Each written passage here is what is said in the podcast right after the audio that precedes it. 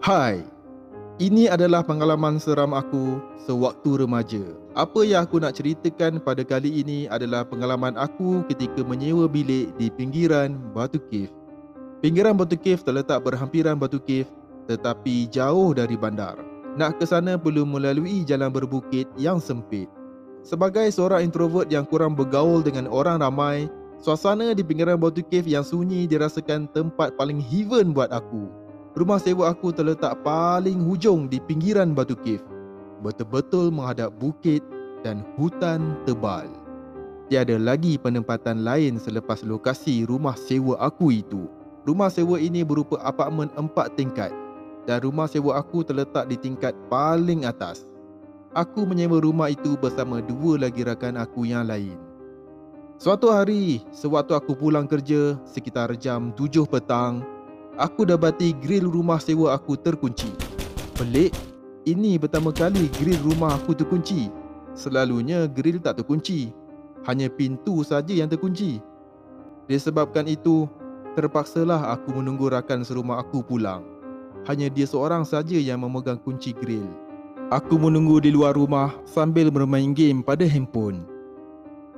Keadaannya taklah begitu membosankan. Selain dapat main phone dan melihat bukit dan hutan tebal di rumah aku ini, aku dihiburkan dengan nyanyian anak jiran sebelah yang sedang mandi. Ulek, ulek dengan jala, jemala.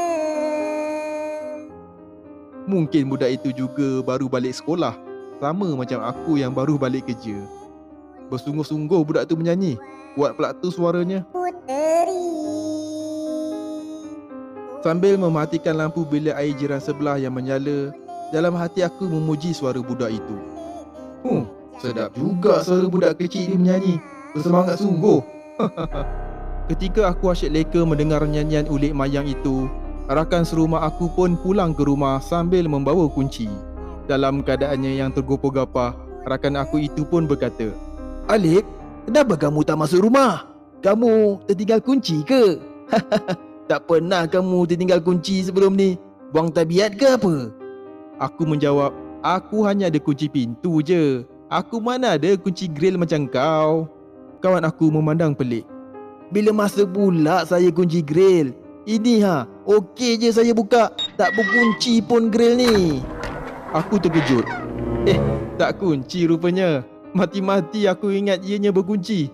Tapi, memang tadi grill ni berkunci. "Ah, kau ni mengarutlah. Ah, jom masuk." Aku keheranan. Kemudian aku menyambung untuk sedapkan hati aku. ah, Tapi best juga lepak kat luar ni tadi. Sempatlah aku dengar anak jiran kita ni nyanyi lagu Ulek Mayang.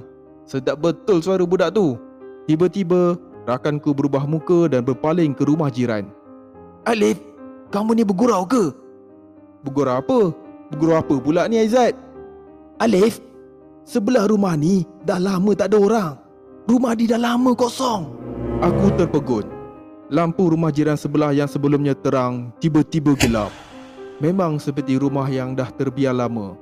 Usang, suram dan menyeramkan. Kami pun masing-masing sedapkan hati.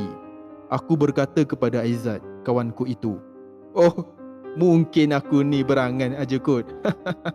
Aduh. Itu ajalah alasan aku waktu itu. Aku tak ada alasan lain untuk sedapkan hati kami berdua. Demikianlah kisah ringkas aneh berkenaan nyanyian Ulek Mayang. Ulek